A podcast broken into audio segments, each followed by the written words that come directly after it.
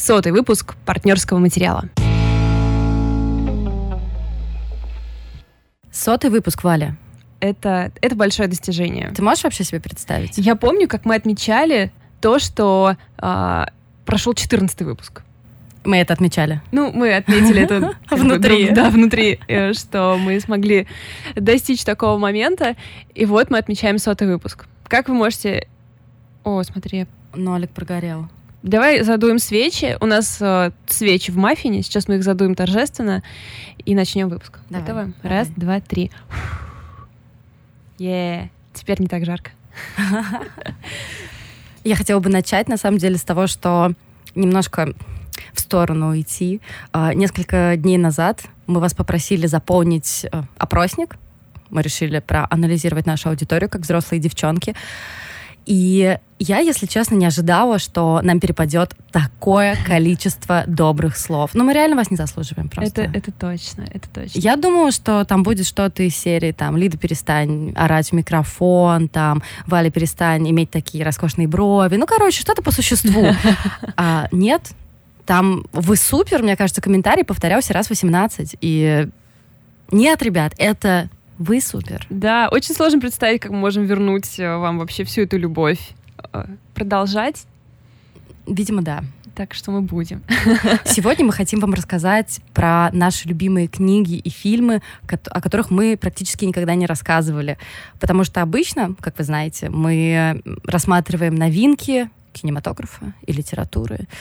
И некоторые, например, в моем случае некоторые фильмы, но они совсем никак не попадают в повестку. Я не могу определиться, Валь, куда смотреть. На тебя рядом или на тебя в экран? Я что тоже сижу и не знаю, что делать. Потому что обычно мы с Валей записываемся либо дистанционно, либо друг напротив друга, но тут э, ради прямого эфира, который у нас проходит в Инстаграме, для вас, наши слушатели, это прошлое. Если хотите, вы можете зайти в наш Инстаграм и посмотреть этот прямой эфир. И да, как бы я не пыталась впихнуть сериал «Оставленные» упоминание вообще Ну, как не всего. пыталась. Ну, быстро отказалась. Ну, вообще-то у нас киноклуб будет на уже этой неделе, где мы будем обсуждать сериал «Оставленные». Короче говоря, сегодня говорим о книгах и фильмах, которые мы любим, но о которых мы никогда не рассказывали. И делаем мы это еще и потому, что, э, мне кажется, мы скромничаем очень часто.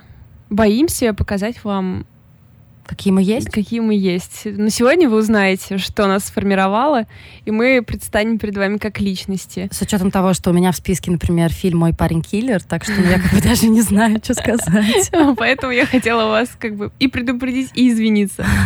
Ну что, а, еще важный момент. Если вы можете нам писать любые вопросы, мы на них ответим и будем заглядывать в комментарии периодически. Так, по очереди, может, один фильм, одна книжка? Слушай, я хотела тебе предложить, э, может быть, первую такую тему. Э, Нам в нашей анкете несколько раз написали о том, что нам нравится, когда вы рассказываете про фильмы и книги, которые вы читали в детстве или в юности. Хм. У тебя ведь есть что-то такое, да, мне кажется? Ну, вообще, да, у меня почти все из моей самой юности, но ты можешь подсмотреть на мой первый пункт. Очевидно, М. очевидно, что это книга из детства. А у тебя? У меня есть несколько разделений, в том числе у меня, например, есть несколько фильмов, которые я очень любила в юности, и некоторые из них остались со мной до сих пор, а некоторые я такая, ну, ну все, все, в 16 лет они останутся, 2006-2007 год, и дальше на этом, на этом все. Ну давай, давай с твоих фильмов начнем. Слушай, один из моих самых любимых фильмов, который прошел испытание временем, испытанием вообще всем, он называется «Restcutters A Love Story», либо «Самоубийцы. История любви». То есть люди, которые слышат про него, они делятся на две категории. Первые — это люди, которые, господи, да все его знают, все его сто раз смотрели, это культовое кино. А вторые люди — это которые, что? Какая история любви? Какая? Горан Дуки, что-то вообще, что за серп или хорват? Мы не знаем таких режиссеров. Как бы то ни было, это фантазийная драмедия 2006 года производства Штатов и Великобритании, который показывает то ли чистилище, но мне больше нравится вариант «Загробный мир для самоубийц», в котором все придумано гениально. Все то же самое, что в реальной жизни, только чуть-чуть похуже. То есть, например, там нельзя улыбаться, там нет звезд. И, господи, я не могу перестать отвлекаться на сердечки в нашем прямом эфире. Ну, просто потому что я человек простой. Вижу сердечки, делаю... да. Ты смотрела этот фильм? Нет, никогда. И я очень удивилась, когда ты сказала, что это про загробный мир, потому что на афише я вижу, что они просто едут куда-то. Да, на самом деле это роуд-муви. И главный герой, э, он хороший парень, потому что первые там пять минут э, фильма начинаются с того, что он стоит в своей квартире, в которой жуткий бардак, он тщательно наводит там порядочек, а потом скрывает себе вены. Как я прочитала в одной рецензии вчера, э, Судя по тому, что мы видим, что парень перед тем, как вскрыться, убирает квартиру, мы понимаем, что он хороший. Мы понимаем, что это хороший мальчик. Очень-очень мило. И там он встречает э, разных людей. И, кстати, смешно, что в этом загробном мире люди, когда видят друг друга, они спрашивают там не как дела, не, не где ты работаешь, а как ты ушел, как, как ты сделал это. Его другом становится музыкант, можно сказать, неудачник Юджин, который, кстати, э, поет песни Гоголь Борделла. Mm-hmm. Это очень круто. Э, который ушел, э, вылив пиво себе на электрогитару. Сти... Слушай, сейчас бы это кино не вышло в прокат. Это очень хорошо. Это очень хорошо. Ну да, то есть даже рецензия какого-то там 2012 года, которую я читала, там снизу было написано «Осторожно, контент там потенциально опасный для людей, склонных к суицидальным мыслям», что-то такое. Но вам первые 20 минут фильма постоянно втолковывают, что э, лучше жить, лучше жить. И вообще это очень такой духоподъемный фильм, который вообще не говорит тебе о том, что давай-ка быстренько режь себе Было вены. Ну да, ну то есть, э, понимаешь, там нету романтизации самоубийства. Вот, вот этого там нету. То, чего, наверное, можно опасаться, там наоборот тебе говорят, что, ну, чувак, в жизни все немножко получше, ты хотя бы можешь улыбнуться и есть звезды.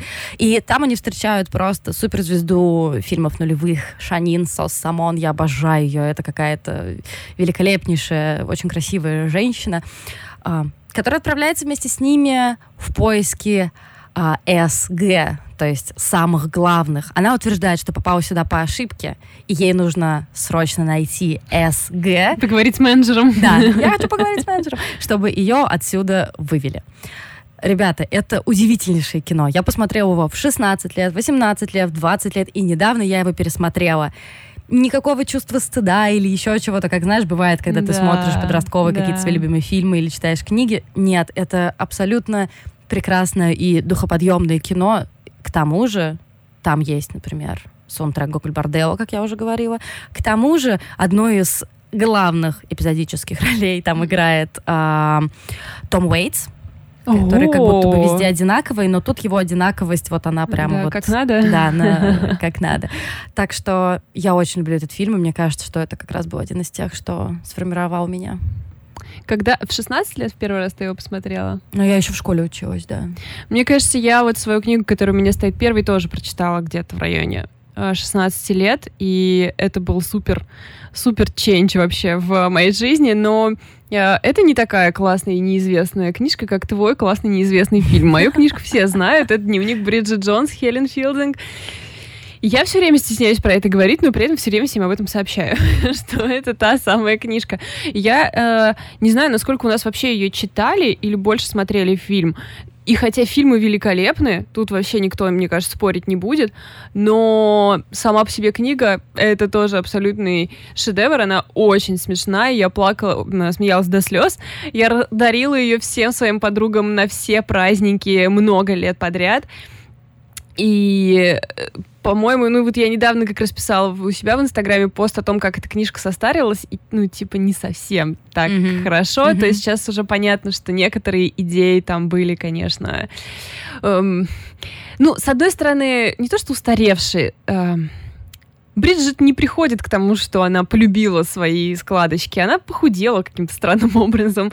Но, э, тем не менее, многое, через что Бриджит прошла, как-то мне помогло себя э, хорошо почувствовать. Слушай, я, кстати, вспомнила, что я читала какую-то книжку, которая позиционировалась как вторая Бриджит Джонс.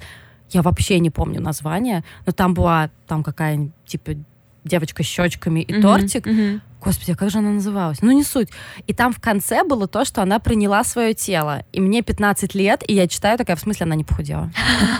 Да что, что это за херня? Не вообще? Да, абсолютно не хэппи Хотя сейчас я понимаю, что это правильный конец, и эта девчонка говорит о том, что, господи, да я захочу, там, займусь спортом, не захочу, не займусь. Я люблю себя, и вообще какая разница, сколько я вешу. Но в 2005 году я была что-то типа... А? Ты с ума сошла? О чем ты вообще говоришь? Иди срочно ешь сельдерей. Вот, кстати, для меня был сюрприз, что э, вышла эта книжка в 98 году первый раз. И, то есть вообще 300 лет назад э, я ее где-то в 2005-2006 прочитала. Я э, не читала... Ну, я прочитала э, «На грани безумия», и потом еще было две книжки у нее про Бриджит Джонс «Без ума от мальчишки» и «Бриджит Джонс. Ребенок». И я не стала их читать, потому что, ну, наверняка вы слышали, что Марк Дарси умер там. What the hell? И типа, чтобы Бриджит Джонс начала новые какие-то романтические приключения, ей пришлось убить Марка Дарси. Извините, этот мир для меня закрыт. Я как бы не хочу знать ничего, где Марк Дарси мертв, поэтому больше не Согласна. читала про это.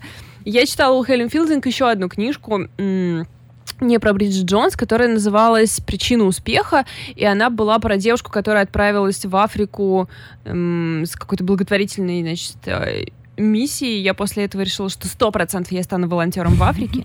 Ну, конечно, это то, то время, когда ты после каждой книжки придумываешь себе новую профессию. Ты Да-да-да. просто такой абсолютно уверен, что вот как сложится моя жизнь. Вот я думала, что... Это комедийное что-то? Или... Не-не, она была уже такая серьезная, там были проблемы благотворительности, довольно скучная, в общем, книжка. Надо было как-то себя Да. развлекать, поэтому ты придумал, что станешь волонтером в Африке. Да, Это да, окей. Да, так что а, Хелен, Хелен Филдинг, дневник Брит Джонс, очень благодарна за нее, за... Я, кстати, а, перечитывала сейчас, ну, заглядывала, вернее, перед тем, как мы начали подкаст, и я вспомнила, прочитав, что э, Бриджит знакомится с Марком на фуршете карри из индейки, и я просто поняла, господи, какой же... Какая мы были темнота. Для меня карри из индейки Что это? ничего не... Да, Да, я типа вообще. представляла некое сложное блюдо, а а теперь это кажется мне довольно странным рождественским... Ну, странной рождественской вечеринкой. Почему их карри? Ну да, теперь ты Да. понимаешь, почему... Теперь ты понимаешь, что мама Бриджит реально была странная Ох, женщина. Странная женщина, да. Да, это точно. Но что я э, больше всего часто использую некоторые цитаты, и чаще всего цитату ее друга гея Тома, который, когда его на э, таможне спросили, декларирует ли он что-то, он сказал только свой божественный загар. Я всегда это использую. Ну, в смысле, я не говорю это никогда на таможне, но я мечтаю, чтобы... проговариваешь внутри. Да, я мечтаю, чтобы кто-то меня спросил, вы вез- везете что-то ценное? Только мой магический загар. Нормально, 20 нормально. лет прошло, пока еще никто не спросил. Спрошу тебя как-нибудь. 15, наверное. Ладно, неважно. Какой следующий фильм? А, слушай, я на самом деле думаю, что нам нужно ответить на вопрос. Давай. Нас спросили, что а, для нас кино и книги. Я себя чувствую, как будто я Антон Долин, не меньше, вот честно. А, Что вы чувствуете при просмотре фильмов и прочтении книг? А, Что вы чувствуете после? И насколько по шкале значимости они состоят в вашей жизни? Ну, слушайте, я, конечно, не сомневаюсь, что наши слушатели будут задавать сложные вопросики, но вот не сомневалась, получи. Это очень сложный вопрос. На самом деле, я могу ответить только как-то коротко, потому что тут все очевидно. Мне кажется, что если я не буду смотреть кино и не буду смотреть сериалы, то, наверное, я очень-очень быстро буду такая рассыпанная горгулья, как в Гарри Поттере. Оставьте меня, я тут просто буду сидеть и крошиться. Ну, потому что, слушайте, это просто идеальный вариант от всего. Тебе грустно? Посмотри кино. Тебе весело? Посмотри кино. Тебе одиноко? Посмотри кино. То есть это такой мир, который примет тебя вообще всегда, любой, ему пофигу вообще, кто ты, что ты, и еще и даст тебе либо пищу для ума, либо какие-то эмоции, хорошие, плохие, anyway, это все равно какая-то гарантированная всегда эм, обратная связь. Поэтому, не знаю, Мгм. не знаю. Мне кажется, что это очень важная часть моей жизни. Вот такой ответ. Интересно, Антон, Антон Долин бы одобрил? Я не знаю. А Может быть, это он спросил? Возможно. А, Я могу сказать, что ну, если отвечать, какое место занимает, то, ну, где-то в топе приоритетов. И там довольно как бы много толпится людей в этом топе приоритетов, книжки среди них. Э, Я думаю, что возможно, сейчас я их читаю даже с благодарностью, потому что я все время осознаю, что именно книги э, могут, ну, сформировали меня в каком-то смысле. Ну, то есть тебе неоткуда взять, когда ты э, молодой маленький подросток в России двухтысячных, например, да, почему бы не включить э, Прости, звук? я хочу смотреть просто вопросы. Давай, давай. И когда ты, типа, подросток двухтысячных в какой-нибудь провинции, у тебя даже нету мысли, ну, вернее, как, у тебя нет идей, как по-новому думать можно, как можно иначе а, относиться к каким-то вещам. И я думаю, что книжки меня во многом уберегли от большого количества дурацких э, ошибок юности, какого-нибудь ну, не знаю, типа, плохого отношения к другим людям, о котором я могла бы сейчас сожалеть, или какой-то неприятной истории, которая могла бы со мной случиться. Ну, кстати, да, говорят, что, ну, это, в принципе, правда, что чужой опыт как-то сложно перенимать, и у нас должны быть свои собственные ошибки и все прочее, но очень много кино и очень многие книги показали мне чей-то чужой опыт, который я смогла проассоциировать с собой как-то. И в следующий раз думала, я не знаю, а как бы поступил Кевин Гарви в этот момент? Гарви, как будто он из Харькова. Ладно. Или там, я не знаю, какой-то еще мой любимый герой. Да, я согласна. И, конечно, сейчас это для меня возможность оставлять как бы мозг открытым, open mind. А, и вот знаете эту всю тему про то, что писатель не должен писать про то, чего он не знает, ну то есть там гей не, мо- не гей не может писать гей про гея. Um, но я как читатель, ну, как бы у меня нет точного мнения насчет того, кто и что должен, но э, как читатель я хочу узнать все истории всех людей. И именно это сейчас мне дают книги. Я очень рада, что мой как бы горячая пора чтения, она приходится именно на 2020 год, когда наконец-то у нас есть тонны историй самых-самых-самых разных. И чем больше чужого опыта мы знаем, тем, мне кажется, более гуманистически настроенными людьми мы растем. Слушай, согласна. Я как раз недавно об этом думала. Я читала небольшую книжку «Человек комбине», mm-hmm. и там, насколько я понимаю, я же любитель ставить диагнозы по аватарке, я, насколько понимаю, там главная героиня, у нее что-то типа, ну, социопатии, психопатии, я не знаю, как это корректно называется. Я все время путаю диссоциально-диссоциативное расстройство. И э, взяла бутылочку, так как будто э, эти ребята наш спонсор. Я просто поняла, что не могу ее открыть, и жду, когда ты закончишь, чтобы да. попросить тебя это сделать. Да, хорошо. И мне как раз было интересно даже если авторка как-то придумывает это, я надеюсь, что она это придумывает, что человек испытывает в этот момент. Но это же это потрясающе. Ну, потрясающе. мне кажется, как правило, авторы, если уж, ну, если они через это не прошли, они хотя бы утомляют себя ресерчем. Поэтому... Привет из Харькова, ребят! Сорян за этот чудовищный, э, чудовищный момент. Вопрос, ты можешь открыть это зажигалкой или ключом? Да, я могу, а ты пока ответь, пожалуйста, вот на этот вопрос. Надеюсь, это вопрос, как мы такие. Если бы вам было суждено всю жизнь читать одну книгу, о боже, и смотреть один сериал, что бы вы выбрали, о боже. А... Да, я открываю бутылку зажигалкой в этот момент. Потому а я что не сомневалась, что Валя почему-то решила, что я умею это я делать. Я вообще была уверена. А ты умеешь вообще? Или я ты учишься прямо сейчас столом? а, так, ну блин. Одну книгу. А вдруг я не умею? Ну, сейчас мы узнаем. У нас еще ключ есть. А, в общем, я думаю, что я бы выбрала книгу, которая у меня как раз была следующая в списке. Это... Ловко ты. Да, ну просто она моя самая-самая-самая-самая-самая-самая любимая книга на Земле. Да, я ее тоже люблю. И, я, и мы про, не про нее, кстати, ничего не сможем сказать вам. Но это Кадзоу и Сигура «Не отпускай меня». Все, все, все, мне надо выйти поплакать, потом еще поплакать и еще поплакать. Да, но это было бы Ключом, говорят, удобнее. Возьми ключ. Я не умею ключом. Я зажигалка, у меня получается открывать пиво. Так что, да, я бы выбрала его. Кадзула Сигура, не отпускай меня. Мы сейчас поговорим про нее чуть позже. А ты расскажи про сериал. Я не могу. Ты посмотрела «Отставленных»? Да, конечно, «Оставленных». Она и так это делает, просто смотрит всю жизнь. Но я люблю этот сериал, он просто...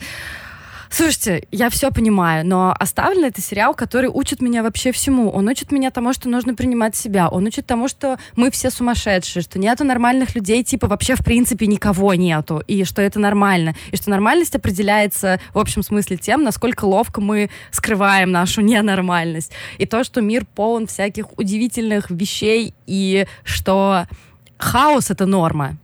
Хаос — это норма, а норма — это не норма. Вот так вот. А открывать тебя зажигалкой пива он не научил. Сейчас попробую ключом. Что ты вообще, ты сдала мне этот навык и решила, что... Нет, я не могу. Ну Попробуй сама. просто... И мы будем делать? Я купила нам вкусные штучки. Знаешь, А Валь, давай. держи.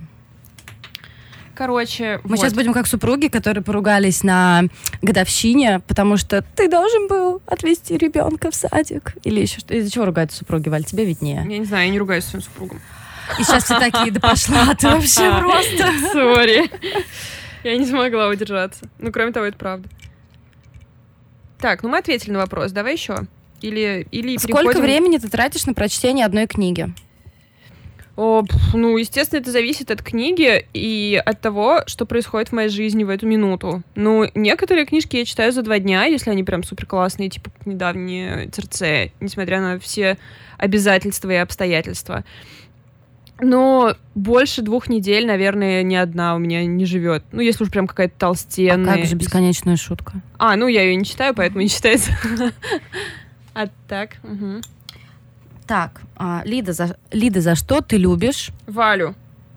Ну, это ответ, вопрос сложный, конечно. Лида, за что ты любишь фильмы про временные петли и ужастики? Во-первых, временные петли я люблю, потому что это то, что пугает меня больше всего. На самом деле, больше всего меня пугает мысль о том, что меня похоронят заживо, но эти фильмы я не могу смотреть. А фильмы про временные петли, во-первых, там есть пространство для маневра, то есть они могут быть вообще самые разные, там от какого-нибудь дня сурка до счастливого дня смерти, и там до моего любимого, как его перевели в российском прокате, паранормальное, там, где временные петли показаны просто каким-то сумасшедшим образом. То есть ты всегда знаешь, что там будет что-то скорее всего, необычное и что-то пугающее. Потому что, ну, не знаю, нет ничего страшнее. Валь, что, не можешь открыть бутылку? И... Ну я же на Включай 30% бутылку. открыла. Потому что на 15 я уже открыла. Ну, то есть, это пугающий меня сюжет, интересный сюжет, в котором есть поле для каких-то изобретений. А хорроры, ну, слушайте, просто это такая очень удобная упаковка, в том плане, что она тебе точно принесет какие-то, зна- знаете, какую-то встряску такую. Ну, то есть... Я пообещала себе в прошлый раз больше никогда громко не ржать микрофон, но, и как видите, я... Со бы- 101 выпуска начнем. Да, да, да. Ну, то есть, ну, я не знаю, вы, например, посмотрите хоррор It Follows. Это очень хороший пример. То есть тебя одновременно пугают и при этом показывают тебе какую-то классную проблему. Слушайте, я так здорово объясняю вообще. Прямо, прямо классно. Ну, то есть это крутая обертка для того, чтобы проиллюстрировать какую-то проблему или тему, или вопрос, который нравится мне больше всего. Опять же, потому что я считаю, что в хорроре огромное поле для экспериментов. Но не так часто, мне кажется, ну, я не смотрю, но, но сейчас скажу свое мнение, но э, это редкие примеры, когда как будто бы режиссер очень много чего закладывает. Ну, это смотря, что ты смотришь. Я просто стараюсь смотреть всякие авторские хорроры. Ну, то есть, а, опять же, как, мне кажется, я как шарманка все время говорю, но мне кажется, во-первых, секрет успеха а, любви к фильму это в том, что ты понимаешь его цели и задачи. Когда я смотрю какой-нибудь русский э, хоррор, поставленный на поток, я понимаю, ради чего они это сделали. Не ради того, чтобы точно в обертке хоррора показать мне какую-то Ну идею. да. Но когда я смотрю какой-нибудь, я не знаю, там, инди-хоррор, я понимаю, что там, скорее всего, будет какая-то проблема, как вот, не знаю, из последнего «Амулет», да? Мгм. То есть там столько, столько разного заложено. В общем, вот. Так, у нас еще вопрос или мы... Вопросов, как ни странно, очень О, много. класс, ну ладно, давай на А, них отвечать. А, кстати, еще совет открыть обручальным кольцом, Валь. Так как вы не ругаетесь с супругом, мне кажется, что это хорошая идея. Да, а вы можете просто написать инструкцию, типа, как именно его приложить, потому что... Я знаю, как его приложить. Там надо вот, вот, вот так. Ну, короче, а, Валь, какие советы дали бы желающему сделать книжный клуб? Нолан гений, Нолан гений. Это я отвечаю. Какой книжный клуб? Вступайте в наш книжный клуб. Нет, на самом деле, а, какой совет? Собрать... э, В общем, сначала решить, какие книги вы будете там обсуждать, хотя бы какой-то примерный формат определить. Любимые ваши или любимые ваших людей. В общем, определить, какой, какие книги именно вы хотите обсуждать. И после этого собрать людей, которые, скорее всего, будут как бы к ним хорошо расположены. Easy-peasy. Easy-peasy, да. А, Ой, ты до крови Да, да. Надеюсь, лимонад вкусный. Лида, в ту же тему ужасов. Назови три любимых фильма ужасов. А, а вот, кстати, тут моя шпаргалка, мне кажется, пойдет в ход, который я подготовила к нашему прекрасному юбилейному выпуску. А, один из моих самых любимых фильмов ужасов — это фильм «Прикосновение». А сейчас будет самое интересное. Это фильм российский 92 -го года. А, передаю привет Саше Тараненко и большое спасибо ему за то, что там сколько, 3-4 года назад он меня с этим фильмом познакомил, потому что это просто вау. Альберт С. Мкрчан снял этот фильм, и мне кажется, он вообще ничего не имел в виду. Но при этом в нем есть все составляющие хорошего хоррора. Во-первых, это прекрасный образ, жутко страшный. Э, он использовал образ э, фотки с кладбища. Это дичь просто. Мне кажется, очень многих из нас пугают кладбища, потому что в отличие от, я не знаю, там каких-нибудь европейских кладбищ, наши кладбища рил криповые. И вот этот самый главный призрак, который гоняется за главным героем, условно. Это вот а, мы его видим в образе вот этого лица с а, такого напряжен, с напряженным ртом, с надгробия это просто вау. Слушайте, если вам захочется какого-нибудь эксперимента, пожалуйста, посмотрите. Вы как минимум интересно проведете время. Второй мой любимый хоррор — это, ну, на момент 2020 года это «Солнцестояние» Ари Астера. Ну, мне кажется, я столько много уже про него говорила, что... Ну, просто потому что это классный, э, красивый, страшный, до жути хоррор о том, что э, лучше уж остаться в секте, чем быть в абьюзивных отношениях. Так, что-то я отвлеклась и вынурнула в очень интересный момент. Ты кому-то дала совет расстаться? И второй мой любимый хоррор — это, наверное, It Follows, который у нас перевели почему-то как «Оно». А, тоже один из таких авторских хорроров. Я просто его... Ты смотрела его, да? Uh, да, нет, нет, потому что ты про него рассказала, и я решила, что я смотреть это не буду. Было очень страшно даже по твоему рассказу. Ну да, он правда страшный, но при этом э, он про, не знаю, про проблему взросления, про то, как чертовски, во-первых, сложно быть подростком, а во-вторых, как еще хуже, еще более страшно взрослеть. И я прям подростки и хоррор.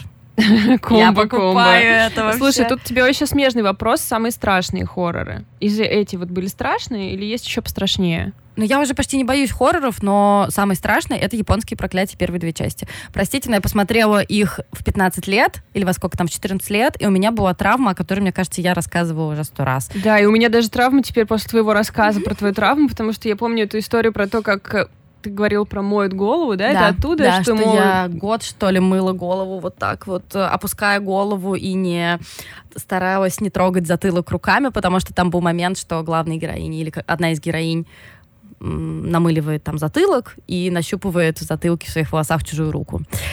Теперь я тоже да. этого боюсь, хотя я даже не смотрела фильм. А, тебе советуют авторский хоррор. Посмотри «Папа умер Дед Мороз». Русский причем. О, мне кажется, Лида сейчас зафанатеет в одну секундочку от этого. 91 год. Секси. Ой, черно-белый. А, так это Юфит. Это некрореализм. Некрореализм. Фу. Некрореализм. М-м-м. Надо сделать из этого джингл наш. О, да. Спасибо, я посмотрю. Я никак просто до нашего Юфит или Юфит, наверное, Юфит. Никак до Юфита не доберусь, но знаю и уважаю заранее. Э, мне достался вопрос, куда я деваю все свои книжки и сколько у меня их. Ну, их очень много, я прям так скажу. Их очень много. Некоторое время назад я купила книжный шкаф, заполнила его полностью, и такая, ну теперь я буду читать только электронки. И, конечно, с тех пор прошло несколько месяцев, и у меня уже книг на новый книжный шкаф. А, я отношу в библиотеку, но, наверное, я не сомневалась в тебе. Видишь, я была права. Вторую тоже откроешь. Вот. Э, я, в общем, отношу в библиотеку, но пока э, то, что я отношу их в библиотеку, заключается в том, что я собрала их в прихожей в несколько сумок и складываю их, продолжаю туда, потому что пришлось тут на пандемии, библиотеки были закрыты, сейчас они открылись, и наступило время моей прокрастинации. Ну и, конечно, я их раздаю, если кто-то приходит, хочет что-то взять. У меня есть полка, где, ну теперь уже две полки, где лежат книги мои самые-самые-самые-самые любимые, которые я никому не отдам, которые типа моя библиотека. Кстати, Али Смит у меня до сих пор лежит, если что. И одна из них у Лиды, да. И там, кстати, а есть еще... твоя книжка. Какая? А, Тайная история там стоит. Так что вот. Поэтому мой план на моей книжке такой. Читать в основном в электронке, то, что понравилось покупать в бумаге и хранить для моей огромной, огромной библиотеки, которую я соберу в огромной комнате с большим окном. Как у Бель? Да, примерно. Разумеется. Только в более таком стиле моде- классика модерн будет выполнена моя библиотека. Такой план. Пока, конечно, все летит к чертям, и это не так в основном я читаю в электронке. Я просто смотрю на себя и вижу, что почти все время, пока Валя говорит, я морщусь. Ребят, я пытаюсь открыть все еще вторую бутылку зажигалкой. Ты можешь приободрить себя глоточком из первой. Я еще не, я еще не заслужила. Давай э, следующий фильм пока или книгу обсудим. Да, я хотела бы рассказать, продолжить немножко э, ностальгические моменты и рассказать про один из моих любимых фильмов юности. Ребят, пожалуйста, э, ну нет, ладно, комментируйте, смейтесь, что мне вообще. Он называется «Беспокойная Анна».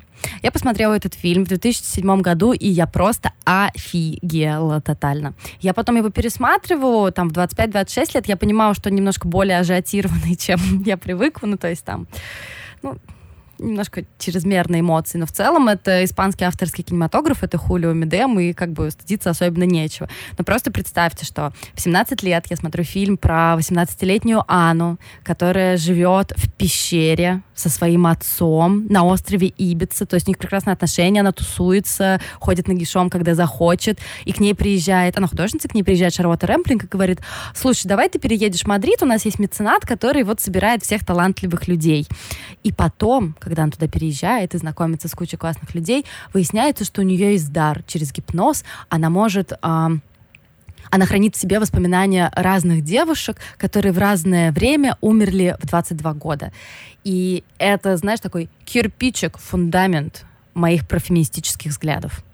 Ну, потому что там ну, там очень, там все, все абсолютно в power, то есть, знаешь, с ног до головы. То есть там есть некоторые высказывания, которые сейчас уже кажутся сомнительными, из серии «Лучшая подруга главной героини», которая, кстати, играет испанская певица Беби. А, она говорит что-то из серии «Все женщины шлюхи, а все мужчины насильники». Ну, окей, ладно, она видеохудожница, перформансистка, ну, пусть говорит, что хочет. Короче, было бы очень здорово, если бы нашелся кто-то из вас, кто в таком же, там, не знаю, возрасте или позже, или раньше тоже смотрел этот фильм. Расскажите, какие у вас ощущения, потому что я помню свои ощущения от первого просмотра. Для меня это просто, я как будто окунулась в какой-то, не знаю, в какой-то новый мир, и э, я, я была абсолютно потрясена.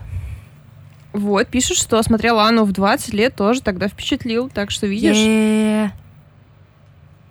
Планируете ли вы взять в свою компанию еще одного участника, чтобы охватить еще одну сферу? Видеоигры? Мы сами играем в видеоигры. Вообще-то. Расскажем вам все про игры. Нет, на самом деле, конечно же, нет. Потому что вот это вот, оно было раньше, чем наша идея подкаста. И поэтому мы просто хотели что-то вместе делать. Эм, Ну, мы, собственно, и делали. Ну, мы делали всякое, да. Да. Всякое делали.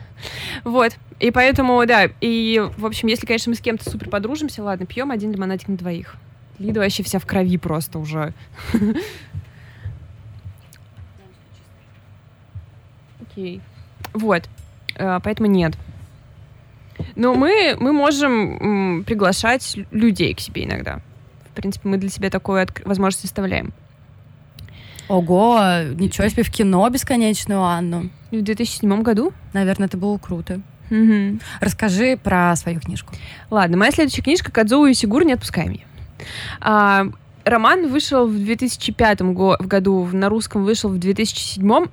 Это значит, что уже очень-очень много лет он на русском языке есть. И, Но я очень-очень сильно надеюсь, что если вы его не читали, то вы не поймали ни одного спойлера про него. И я вам поэтому сейчас не буду ничего говорить про его сюжет. И если вы просто доверяете мне, то возьмите его, не читайте аннотацию, ничего, просто начните читать этот роман. И Причем все. Я сначала посмотрела фильм, а потом прочитала роман. Как жаль.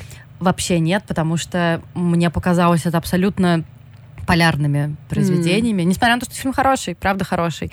Но книга у меня как-то абсолютно по своему пути легла. И это было прекрасно. И этого могло бы не быть на самом деле. Это, Мгм. мне кажется, редкое счастливое э, такое Возможно, возможно, да. Просто для меня мой, моя боязнь спойлеров началась с романа «Не отпускай меня», потому что тот шок, который я испуг... испытала, когда э, то, что я не могу вам раскрыть, раскрылось в книге, то, как он это преподнес, я просто вскочила, я до сих пор помню этот охренение, которое со мной произошло. И я так хочу, чтобы еще кто-то его испытал. Поэтому будьте очень осторожны.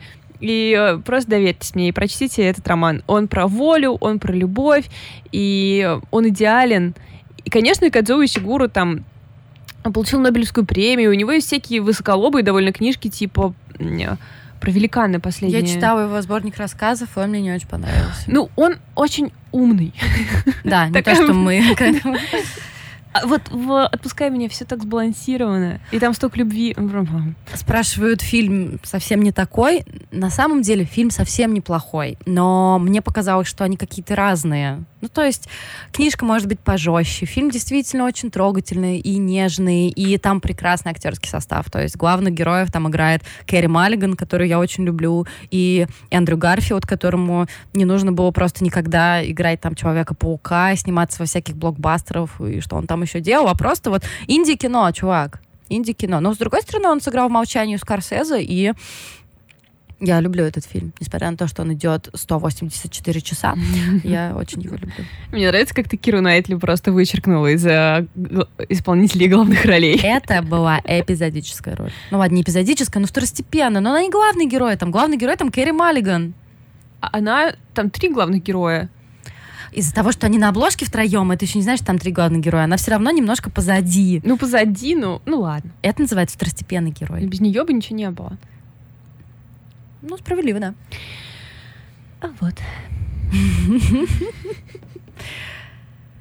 Ну что ж, а, давайте я вам расскажу, например, еще про какой-нибудь фильм, который я люблю и который я не упоминала. И этот фильм я посмотрела в прошлом году. У меня с ним не очень приятные личные воспоминания, но тут я преодолела это, посмотрела его еще раз и поняла, что, ну, Никакие личные воспоминания не стоят того, чтобы испортить хороший фильм. Он называется «Последний черный в Сан-Франциско». Фильм снял Джо Таубот. А, это драма прошлого года. И это абсолютно прекрасно. Это про черных парней, которые пытаются выживать в мире. Как вам такое? Один из главных героев э, пытается каким-то образом заполучить э, элегантный особняк, который, как он считает, раньше принадлежал его семье. То есть он пугает чинную белую пожилую пару, которая там живет, тем, что он периодически туда приезжает и начинает там что-то красить, там какие-то наличники подправлять, еще что-то такое. То есть они говорят ему, чувак, ты что ты делаешь вообще? Ты в своем уме? Вот, хозяева абсолютно этим недовольны. Это такое поэтичное кино абсолютно поэтичная. То есть там разумеется, там нет ничего про черное гетто, и это вообще не тот вайб. Mm. Посмотри, просто посмотрите. Это... это кино про то, как чувак чинит прекрасный дом? Ну, ну не про это, конечно. Ну, просто звучит как что-то, что я бы очень хотела смотреть. А тебе этот фильм, скорее всего, очень понравится. Потому что там там есть поэзия, но при этом там есть и социальные вопросы, которые затрагиваются. Ну, то есть в том числе, э, почему белый может жить в элегантном особняке, а черный, например, не может если черный там находится, то это значит, что, я не знаю, там он его украл. Угу, или ну, там... Что-то не то. Да, да, или почему тут что-то не то обязательно должно происходить. Но социальная повестка, она немножечко как будто позади. То есть основное — это красота Сан-Франциско, это красота вот этих двух ребят, двух главных героев, это красота семьи, поиска своего наследия и так далее. Поэтому я не знаю, почему я про него не рассказываю, если честно. Это как-то какая-то какая странная пропала, история, да. да. Поэтому последний черный в Сан-Франциско точно вот на сегодняшний день в списке моих неочевидных любимых фильмов. У нас накопилось несколько вопросиков. Так. Так, как я с кровоточащими пальцами сейчас живу? Нормально. Нет, это никого не волнует. Кроме тебя. Меня волнует, да. А, вот, пишет, что тоже сначала посмотрела фильм. Это про не отпускай меня, Не отпускай меня. Сначала фильм очень впечатлил, тут же начала искать книгу, долго искала по книжным, но когда прочитала, было не то, все-таки надо сначала читать, потом смотреть. Но мне кажется, что, конечно, раскрытие вот этой главной интриги, оно очень да, портит впечатление. Ну да, может испортить. быть, кстати. Ну, то есть, мой пример — это вообще не правило. Ну, или это просто очень открыто читали, всему. Но с открытым сердцем живу. Если да. вы не смотрели, не читали, то, конечно же, сначала читайте. Конечно, книжку сначала, да. Посоветуйте Твиттер, Инстаграм, Фейсбук интересных личностей из сферы кино и литературы. О, ну зайдите в мой твиттер, Тут... посмотрите, кого читаю. Супер совет.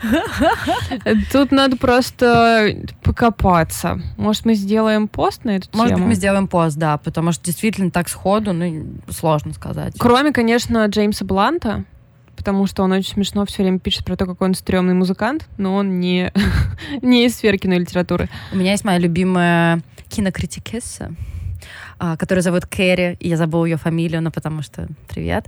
И она очень смешная, и она точно так же, как я, любит три, три, три вещи в этой жизни. Сериал «Оставленные», сериал «Наследники» и Роберта Паттинсона. Как только я увидела э, вот это вот преобладание этих тем в ее твиттере, я просто такая, родная, иди сюда, иди на коленочки. А, мне еще нравится инстаграм Майкла Чебана, который написал э, «Приключения кавале- кавалера Клея», и он там периодически фотографируется в смешной шубе или типа того. Ну и, конечно, можно подписываться вообще в инстаграме вообще на всех ребят из Queer Eye. Спасибо, Валя, теперь я в этой секте. Да. Правда, я пока оставила себе только Энтони. Mm-hmm. Это, это начало. Ничего, это скоро начало. ты всех впустишь в свою жизнь. Еще просят посоветовать э, подкасты, какие-нибудь умные подкасты, которые мы слушаем. Умные? Ребят, вы реально думаете, что мы слушаем да, умные вы, подкасты? Вы с нами знакомы ведь. Э, мои подкасты в основном все про книжки. А, а, нет, один умный подкаст у меня есть. Но, возможно, то, что я его слушаю, причина того, что я раздражаю одного нашего слушателя, который об этом написал в анкете, потому что рассказываю, говорю про политику. Но э, этот подкаст называется Pod Save the World, и это подкаст, который ведут бывшие советники Барака Обамы по международным отношениям. При этом они супер веселые пацаны. И они обсуждают международную политику, то, что я очень сильно люблю, как ни странно. И они, э, в общем, весело разъясняют, кто есть кто. И мне это очень сильно нравится. Сейчас я скажу это вслух. Мне очень страшно, но ладно, я это скажу. Я сейчас пишу роман, и поэтому я очень много... Господи. И поэтому я очень много слушаю подкастов, вообще читаю всяческих материалов про это, про все. И недавно я наткнулась на очень крутой подкаст, который называется Ten Minutes Writers Workshop. И там он, к сожалению, закончился в 2018 году, но там, по-моему, 60 или 70 выпусков. И э, э, хост по имени, по-моему, Вирджиния, очень приятная, общается в течение 10 минут с разными писателями, задает им плюс-минус одинаковые вопросы. Там, первый вопрос традиционно, какая строчка самая сложная, первый или последний. Я всегда думаю, да, блин, сейчас вопрос. Ну, то есть советую начать прямо с первого эпизода, там, где Салман Ружди, он оказался такой милый, он супер милый просто, у него просто такие книжки, ну, не скажешь, что он очень милый человек. Так что еще раз, он называется 10 Minutes Writers Workshop. Э, мне кажется, тебе надо посмотреть на тот хайп, который ты создала своим заявлением, и порадоваться немножко. А, теперь надо его дописать, да? Черт. Спасибо, ребята. Это очень приятно и очень стеснительно все. Кстати, вот тебе тоже, мне кажется, кстати, я тебе его советовала, подкаст тоже очень помогающий в этом вопросе Пингвин Букс подкаст. Да, да, да, да, да, ты мне Это кидала. подкаст, который ведет издательство Пингвин, и хотя они вообще-то считаются, по-моему, довольно скучными, но у них, э, у них подписаны очень крутые авторы, и они, у них там формат, типа, принеси три вещи, которые тебя вдохновили, и вот, значит, эти авторы тащат какие-то камни, песок, там, дохлую чайку, типа, вот, я писал, смотрел на эту херню. Но это очень интересно, они рассказывают всякие свои внутренние штучки, а, вот. Ну, вообще, наверное, это тоже нужно. А, извините, у нас будет, наверное, апгрейд нашего Инстаграма, в который мы довольно сильно забросили, потому что нам сложно все делать.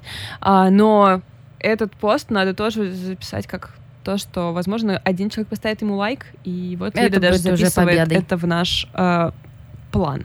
Валь, мне кажется, это вопрос для тебя. В жюри каких фестивалей премий вы в идеале хотели бы поучаствовать? Потому что я, наверное, не хотела бы нигде. Ну, просто потому что мне не нравится конкурсный формат по жизни. И вообще я все это очень не люблю. Да, Мой мы... психотерапевт сказал бы, что это избегание. Мне кажется, мы недавно с Лидой как раз обсуждали, что вообще людям, по-моему, читателям, обычным и зрителям все равно на результаты премии, они как будто ни на что не влияют. Да. Ну, то есть, возможно, Букер а, как-то помогает. Но если говорить про премии наши, то не очень понятно. Но я а, состою в премии, в жюри премии «Волга нос». Это как настоящий нос, только «Волга нос». Мы, если кто-то не знает, мы живем просто в Нижнем Новгороде, да. на Волге и Оке. Вот, и поэтому э, у нас там такая же процедура, как у главного носа мы читаем лонг-лист, из него делаем свой шорт, и потом даем своему победителю награду. Вот, и поэтому я сейчас начала вот читать лонг-лист э, носа, и для меня это, с одной стороны, огромное удовольствие, мне вроде как нравится поучаствовать в литературном процессе, но я согласна, что сделать какой-то выбор — это так сложно, тебе нужно ответить, там, выбрать из 40 книг одну, и как это можно сделать, а при том, что в этом году вообще в русской литературе все было хорошо, и там в списке прям много хороших книг. Так что э, я, конечно, не буду, наверное, отказываться, если на меня сейчас повалится предложение, но это непросто. Да, тем более всегда думаешь о том, какая должна быть, какой должно быть, э, какой должен быть критерий оценки. И не знаю, мне всегда с этим сложно. А, мы остановились на книжке или на фильме? На книжке, да? Я рассказала про Исигура. Давай ты еще что-нибудь расскажешь. Ну, у тебя такой хороший списочек большой. Ну, Хочу, ну, чтобы он пошел в народ. Mm-hmm. Вот я вижу, вот, да, четвертый пункт, он очень меня интересует. А я еще вот про третий. А давай, ну, давай, давай про четвертый расскажу. Это «Любовь Гика» Кэтрин Дан. А, это старая книга 89 -го года, но в, в России он вышел несколько лет назад.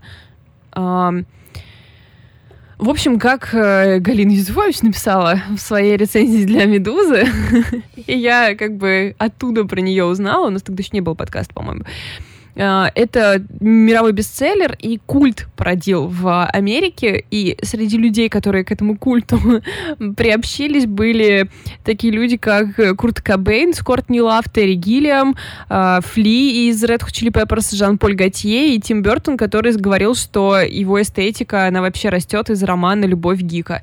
Гик здесь, естественно, не ботан, а чувак из цирка, который отрывает бошки курицам, пока они живые, и ест их. Вот, так что «Любовь Гика», я э, была в шоке, когда прочитала ее, просто в... А ты читала, кстати? Нет, не читала. Я не давала тебе ее. В общем, э, если вы не знаете там историю, то э, пара, муж и жена, они циркачи, и они э, думают, что цирк уродов — это то, чем они должны заниматься. Поэтому они жрут всякие комбинации наркотиков, чтобы рожать наиболее странных детей. Ну, типа с жабрами, с э, чем-нибудь, без чего-нибудь, да, да, да. Их один из самых успешных детей, там, например, без рук, без ног. Наша рассказчик, рассказчица получилась по меркам семьи очень обычной. Она просто карлица-альбиноска. Угу. Поэтому ну, ее не берут ни в какие представления, и жизнь у нее довольно несчастная. И она еще влюбляется в брата своего. А, короче, это роман просто наполненный полнейшей дичью, но также очень большой любовью, потому что вот эта наша рассказчица способна на преданность и большие чувства. И Короче, это, блин, очень странный роман. очень странный, но очень крутой. Так что, если вы его не читали, там, по-моему, Кэтрин Дан особо больше ничего и не написала. У нее были какие-то романы до этого, они не пользовались успехом. Мне очень понравилось, что после того, как вышел эм, у нее «Любовь Гика», Гика, она занималась тем, что написала профессиональные статьи про бокс. Просто... Мне кажется, она классная. Вот уже все, что ты да, говоришь. Да, да, наверное, наверное. Хочу выпить с нее вина, мне кажется. Что... Умерла, так что... Ну, когда-нибудь. У нас э, есть еще один вопрос. Может быть, у вас есть какое-то место, которое вы бы хотели посетить, впечатлившись фильмом, книгой? У меня есть готовый ответ. Позволь, пожалуйста. Э, потому что практически в одно и то же время я посмотрела сериал «Молодой папа» про Ватикан а не про молодых родителей. А так шутка. И прочитала неаполитанский квартет Елена Ферранте и уехала в Италию, в которой, в которой я вообще никаких чувств до того особенно не испытывала. То есть я была там в основном только в Риме и в Неаполе. И это было вот тот э, порыв, который у меня произошел, он произошел исключительно из-за этих двух произведений современного искусства. Блин, а мне, наверное, нет чего ответить на это. Нет, ну а куда хотела бы? Может быть, я не знаю, ты посмотрела какой-нибудь фильмы такая, Нью-Йорк. Mm. Нет, ну, конечно. Да, конечно, есть какие-то ответы. Типа, тебе все время хочется поехать в Норвегию после какого-нибудь... Э, мне кажется, знаешь, это... это скорее так работает, что если тебе это понравилось, тебе как раз туда и хочется. То есть это так и работает. И ты ожидаешь именно тот мир, который там э, автор или режиссер показал, ты ожидаешь именно его там увидеть. Я и думаю, какой сюрприз нас ждет. Потом, когда ты там приедешь реально в Нью-Йорк, и просто крыса ворует твой багаж, и ты такая, минуточку, где, где Мэг Райан? Почему она не бежит мне навстречу? Ну, кстати, у меня есть еще два момента. Я поняла, что первое, это я очень хочу и даже немножко планирую поездку в Берлин, и я это начала планировать после того, как я посмотрела неортодоксальную. И я осознаю, что там Берлин показан, может быть, не совсем реалистично, но тем не менее. А второе, это я умираю, хочу съездить в Швецию, посмотреть на празднование какой-нибудь коммуны, какого-нибудь религиозного праздника, соответственно, из-за фильма «Солнцестояние». Сделай это последним в списке, потому что будет обидно, если ты сгоришь в «Медведи» и не я сможешь... Я не сгорю в «Медведи», я заманю туда своего бывшего, и что-нибудь с случится.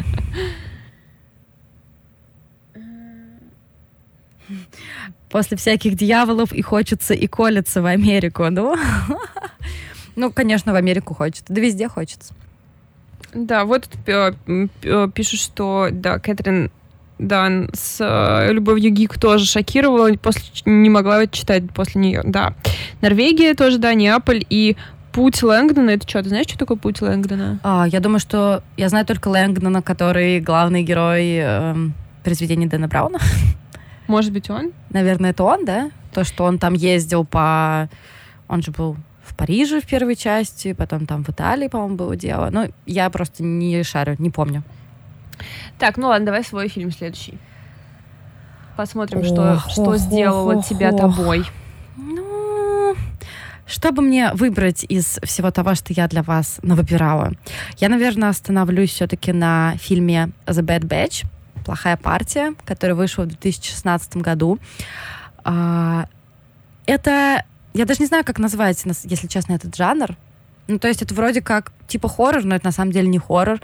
А, мне кажется, давайте я сформулирую так, что это а, постапокалиптическая или утопическая любовная история. Режиссер этого фильма это Анна Лили Амирпур прекраснейшая женщина. Спасибо ей большое за этот фильм.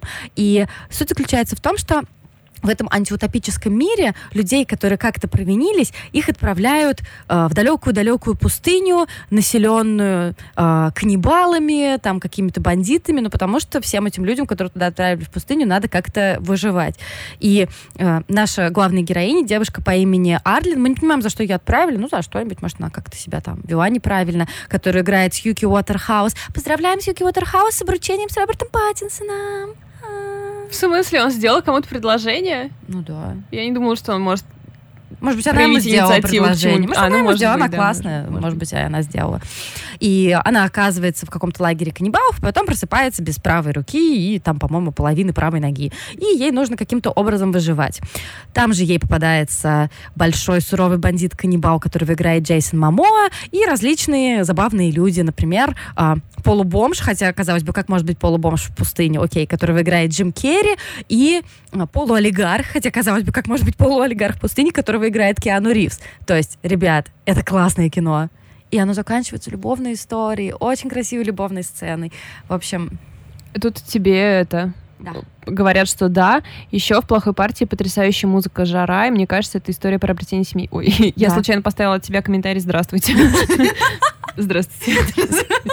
Мое уважение. Да, мое уважение. Это жара или фамилия? Я неправильно прочитала? А, мне кажется, что это все-таки музыка жара. Ну, музыка жара, огонь? Ну, наверное, да. А, да, да. Как вы там, молодежь, говорите? Да, действительно, музыка там очень крутая. Она до сих пор у меня есть в плейлисте. И э, несколько вот этих полутехно-композиций. Лида и современная музыка техно. Что? Короче, этот фильм, который я рекомендую с осторожностью, но каждому. Есть вероятность, что вам это зайдет, и если зайдет, то копилка ваших любимых фильмов пополнится. Там есть дико красивая сцена, где главной героини, ее будущей возлюбленной, не буду говорить, кто из них, они переживают песчаную бурю, закрывшись такой ну, типа каким-то платком, но это такой полутюль, и они смотрят друг на друга, и между ними зарождается такая искра, и вокруг каннибалы. И я просто, вот какими должны быть отношения, черт подери, вот какими. Пожалуйста, перехвати ага, инициативу. смотри, Лид, вот ты не права была, жар, музыкант. Да я вообще лох, ребят, простите. Все, вот теперь ты знаешь, просто- кто, кто да, сделал музыку, да. которая тебе нравится. Па- Спасибо. Жар. А, Жар, жара. Очень плохо, очень Да, плохо. очень плохо. Да, ну спасибо большое, что прояснили ситуацию. Прими зато комплимент э, своей помаде. А я приму Спасибо. комплимент своему платью. Слушайте, ребят, вы можете вообще всегда с нами вести, вести наши эфиры, да, потому что мне постоянно кажется, что вы умнее, чем мы, как-то подсказываете нам так хорошо, поэтому... Давай ты, перехватывай инициативу, потому что я могу рассказывать про любовную линию в пустыне каннибалов еще, не знаю, минут 70. Ну, это звучит как что-то, что, в принципе, не должно заканчиваться. Но я не знаю, я, я не знаю, рассказать ли про эту книжку, но она действительно для меня очень важная. В общем, Конечно, расскажу. расскажи.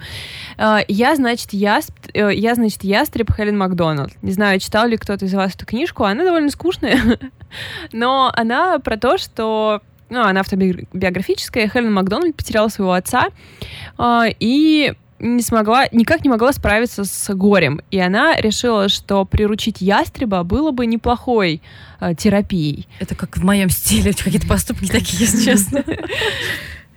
И она взяла ястреба и приручила его. Вот об этом книжка. Но для меня она, конечно, в- по личным причинам была важна, как только я увидела, что это, что девушка пытается справиться с неожиданной смертью своего отца, и я такая, о, это я буду читать, мне нужны рецептики, и потом такая, а, она будет приучать ястреба, М, вряд ли я буду использовать ее как практическое пособие. Ну, Конечно не- же, Таня ее читала. Тань, ты что-то не читала или не смотрела, что мы смотрели и читали? А нас ведь двое, а ты одна. Это, это странно. Просто ступаем тебя. Да, просто... Нет, слушай, это сейчас звучало, как будто, может быть, ты еще и выйдешь и урок за меня проведешь. В любом случае, Таня, просто тебе вообще все уважение мира, ты очень крутая. Да, да. Вот, и, короче, она реально скучная, эта книжка, для- возможно, покажется многим людям, потому что все, что Хелен Макдональд делает из страницы в страницу, пытается приучить ястреба, а ястребу на нее просто насрать, естественно. Он же, блин, свободная птица. И вот. Но там много вещей, которые немножко помогли мне, как-то, которые ну, как-то как купировать свое горе. Ну и плюс это история девочки, потерявшей отца, и это, конечно, типа... Вот, а, но оказалось, что Хелен Макдональд вообще любит животных, у нее сейчас выходит Vesper Flights, сборник рассказов как раз про всяких животных, и я такая, типа, блин, тебе что, не только ястребы нравятся, ты вообще натуралистка, так тогда это все было вранье? Я просто обожаю ругаться на, свои, на авторов, которых люблю, после того, как они делают что-то другое. Типа, они написали одну книжку, я ее полюбила, а они потом робко пытаются сделать что-то еще. Я такая, просто идите в жопу. Я вам напоминаю просто Валь негодование, когда она выяснила, что Мадлен Миллер еще и она руководит театром или она работает в театре. Просто Мадлен Миллер, какого хера? Пиши следующую книгу. Какой театр? Кому нужен Шекспир твой старый? Давай. Ты хотела сказать сраный, я это чувствовала. Я это чувствовала. Нет, ну старый. Но потом я подумала, блин, ну вообще-то мифы, которые я от нее требую, они более старые. А, Чтобы вас не совсем утомлять, во-первых, я скажу еще раз вам спасибо за все ваши комплименты. Валь, поставь еще вариться овощи, пожалуйста. Мне там просто напоминалка вылезла, что надо овощи поставить варить. Сейчас у нас просто эфир прервется, А. мы его перезапустим скоро. А мы сможем сохранить первую часть? Все хорошо. А, окей, в любом случае, продолжая рассказывать о фильмах, которые мне нравятся, я не скажу, что этот фильм меня сформировал, но он помогает мне, не знаю, в 10 случаях из 10. А, Он называется «Мистер Райт» или «Прости господи, мой парень киллер». Да, да, да, ребят, ну просто подождите, подождите уходить там из нашего прямого эфира, подождите там вырывать наушники из ушей. А, в главных ролях там Анна Кендрик, Сэм Роквелл, который, разумеется, танцует, и Тим Рот. Это история про очень милого киллера, который влюбился в героиню Анны Кендрик. И все. Ну вот мой парень киллер, он киллер, ее парень. Правда, это, это, это страшная милота. Я, кстати, не знаю, смотрела еще этот фильм, он классный, по-моему, довольно смешной. Yes.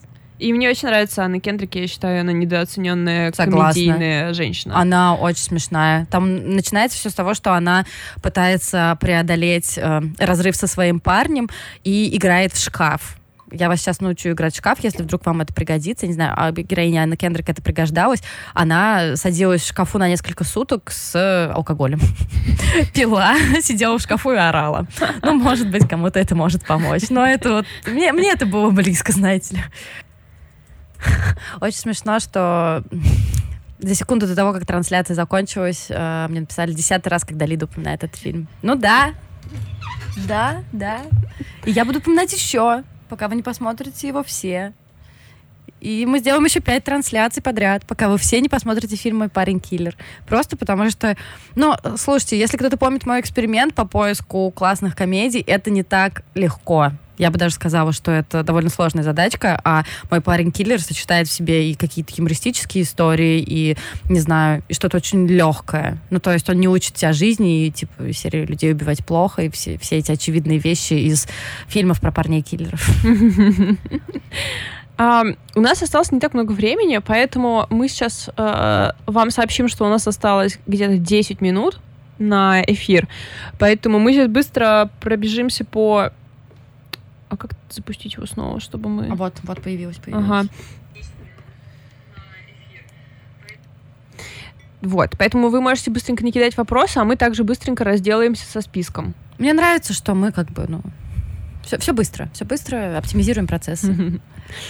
А, я даже, вот, не знаю, наверное, пропущу сагу о форсайтах, все ее знают. Ну, просто, типа, любимая книжка.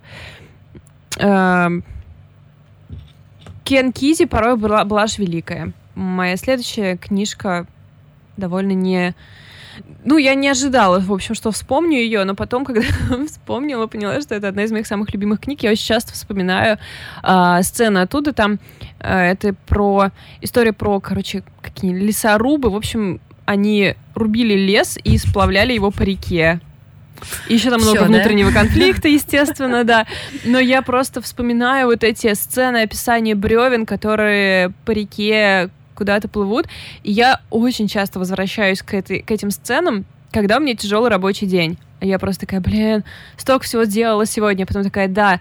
Но вот чуваки, они рубили деревья и потом перли их в реку, и потом ловили их на другом конце реки, и, наверное, их рабочий день был валь потяжелее. Соберись. И я такая, ну все, ладно, собралась. Валек, человек, который обесценивает свои проблемы с помощью литературы. А, да, обесцениваю качество литературы тем, как про нее рассказываю. Потому что, конечно, это, типа, великая книжка.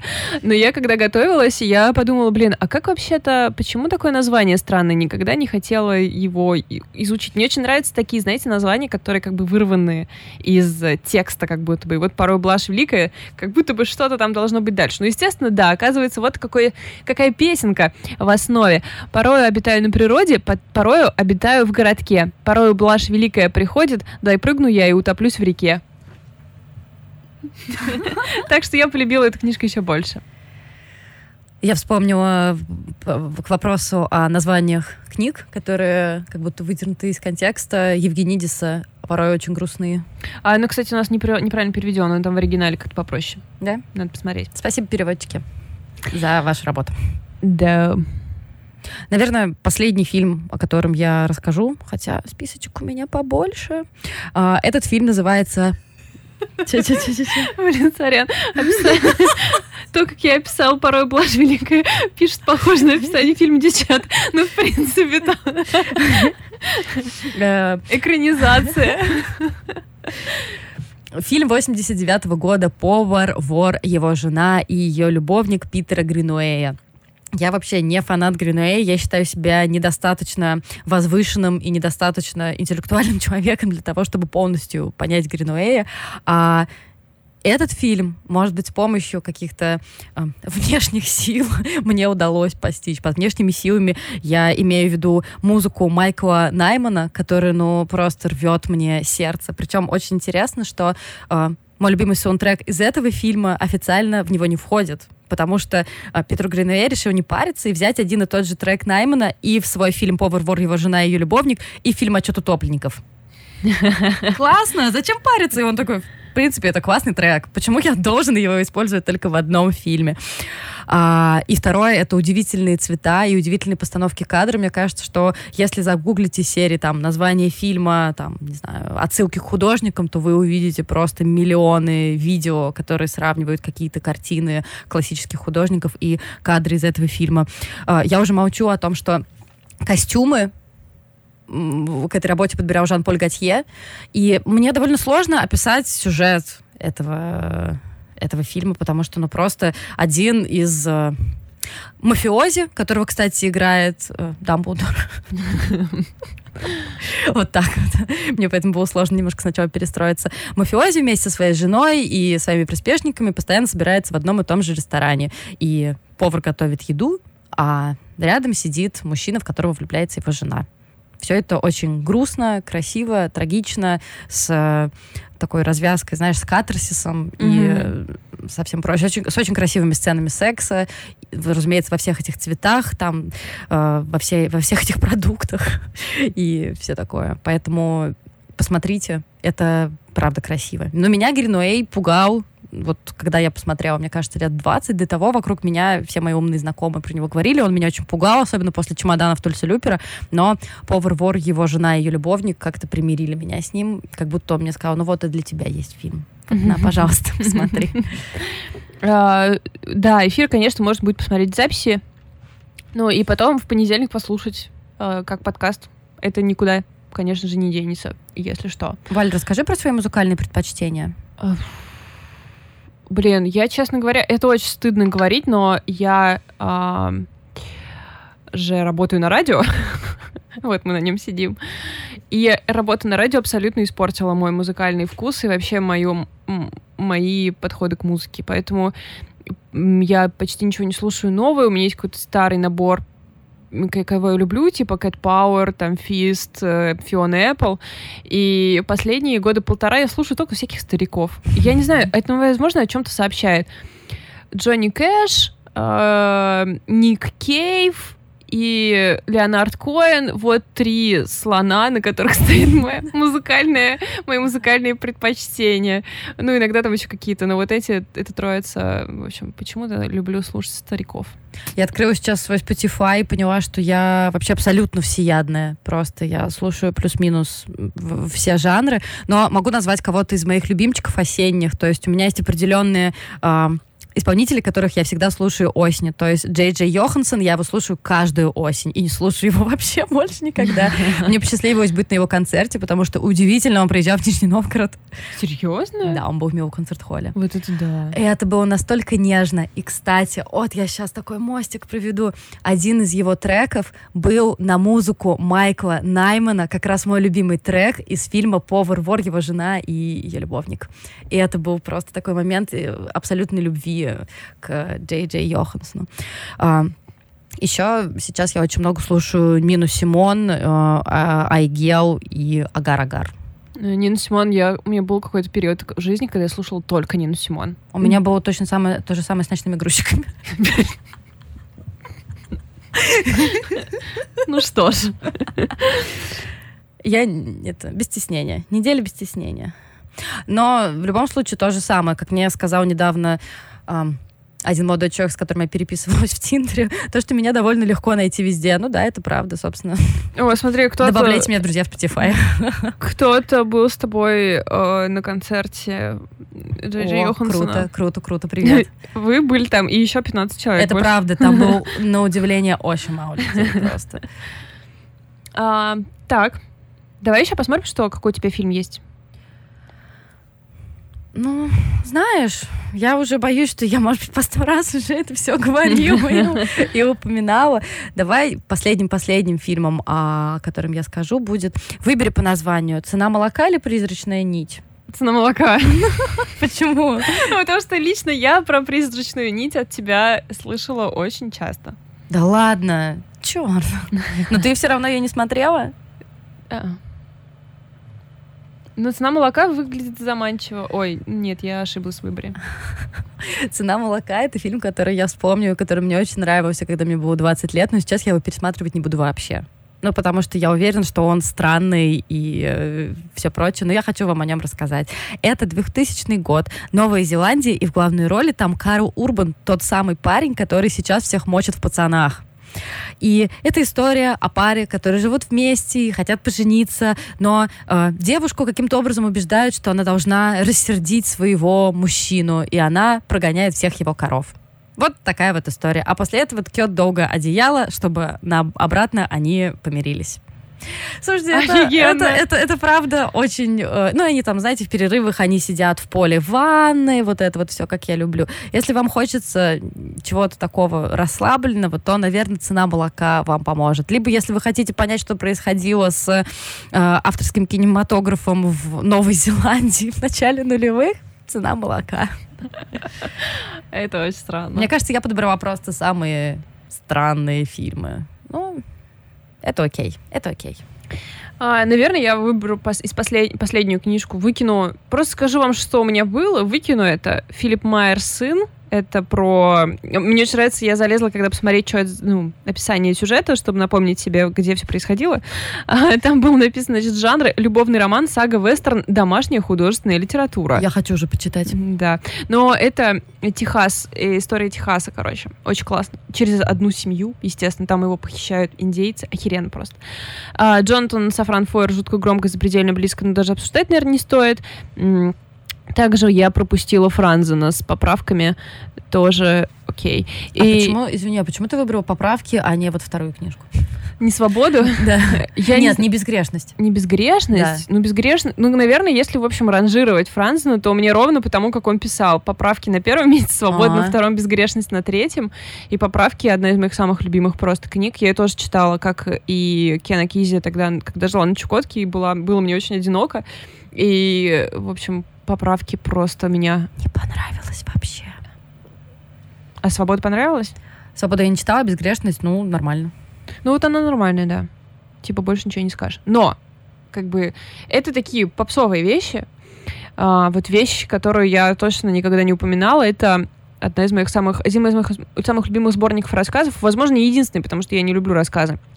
Это Луси Берлин и сборник руководства для домработниц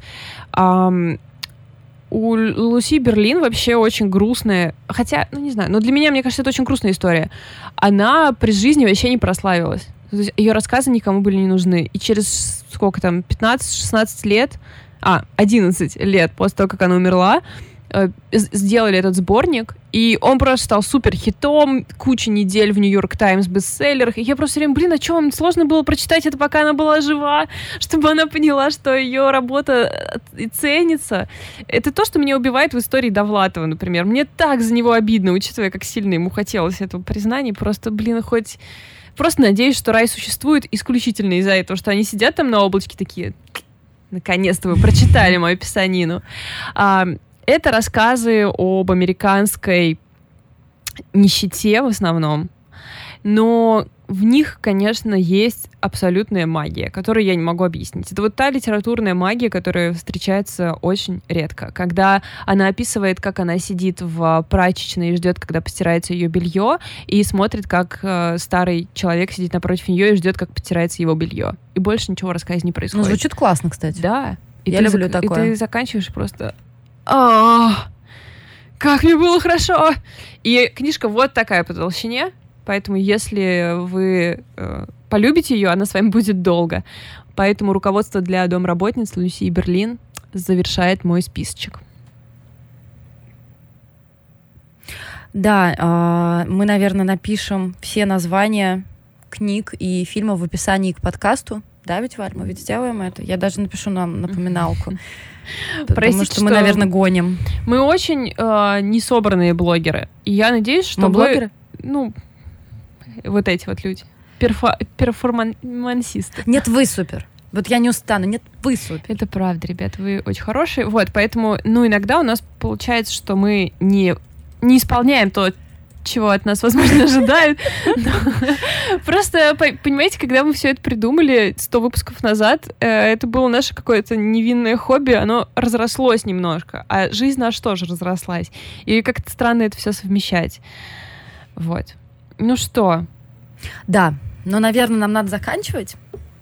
Спасибо вам большое, что слушаете нас 100 или 50 или даже 10 выпусков. Или даже если вы к нам только присоединились, все равно круто оставайтесь с нами. Мы действительно немножко не собранные, но вроде немножко веселые. Поэтому будем продолжать вам советовать книжки, кино, сериалы, комиксы и, и все прочее. и пытаться как-то передать вам свою любовь через микрофон, хотя вот я сейчас хочу это сделать и понимаю, что это, это сложно. Это сложно, да. Но она, она передается вам, вот почувствуйте, почувствуйте. Любовь течет по проводам, как пел Александр Васильев. Я же говорила, я работаю на радио, мой вкус изменен. Это окей. Спасибо, ребята. Спасибо. До встречи.